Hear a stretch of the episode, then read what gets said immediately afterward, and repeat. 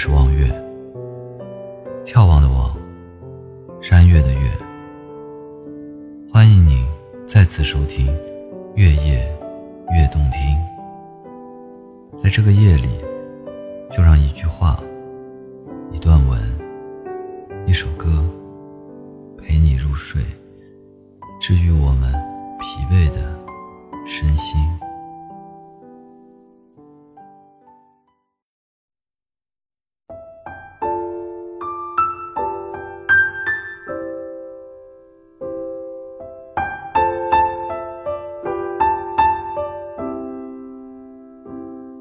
每当想要退缩，每当懈怠不前，给自己猛灌一碗鸡汤，狠打一针鸡血。在我从小受到的教育中，努力一直是离不开的标签，学习要比别人更刻苦一些，期末才会有更好的成绩，工作要比别人付出更多一些，才会受到老板的赏识、提拔和加薪，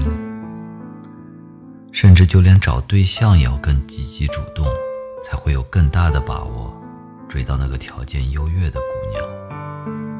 我一直都是在周边师长或是严苛或是殷切的教诲中，做一个刻苦努力的好学生、好孩子，也顺理成章地成为别人眼中成功的标杆。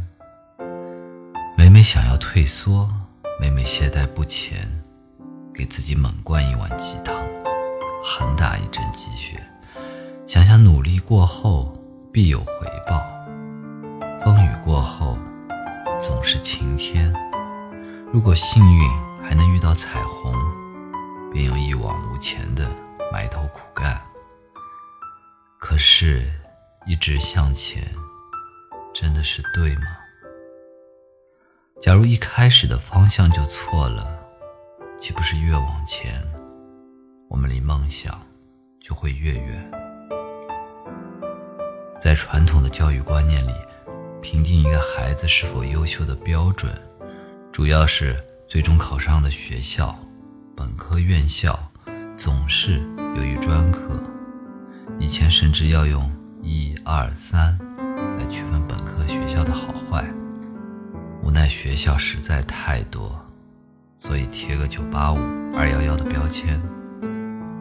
多数人如果不去百度，可能都不会知道什么是九八五、二一一，更不会去了解一所学校为什么会是九八五、二一一。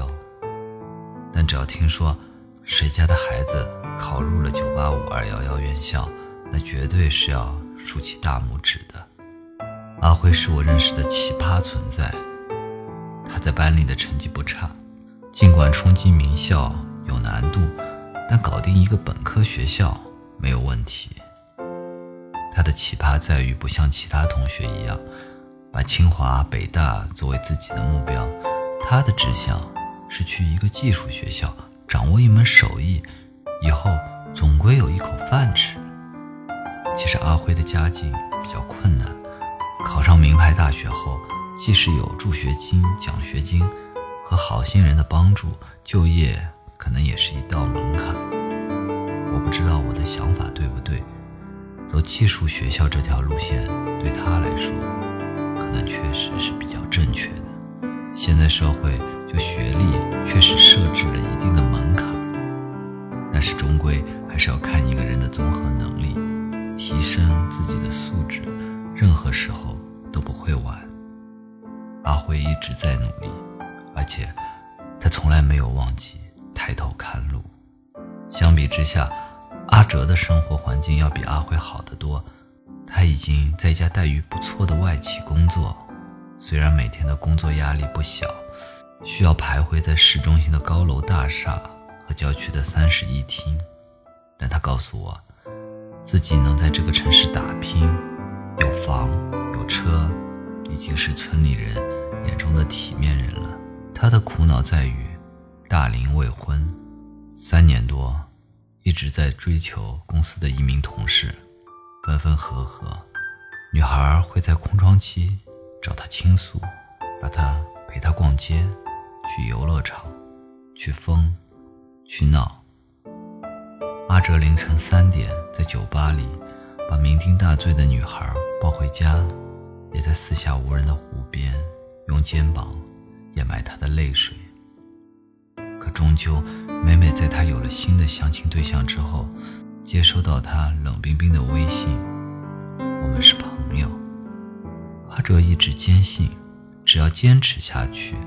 一定会追到她。我是真的很想劝劝她，有些努力可能只是无用功，有些人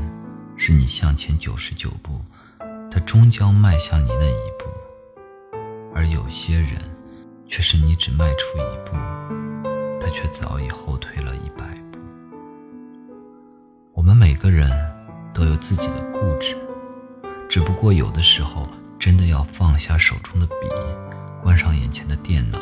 扔掉副驾驶准备好的花，想想自己的努力，自己的付出究竟是为了自己的梦想，还是仅仅因为长久的坚持把自己架在火炉上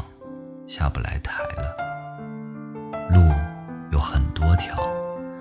没有所谓的对错，我衷心的希望每个人都不要辜负了自己每一步向前的脚步，每一滴汗水都是为了梦想，都是值得的。今天的节目就先到这里，希望短暂的陪伴能使你的心灵得到休憩。我是望月，感谢收听月夜悦动听，祝您一切安好，我们下期再会。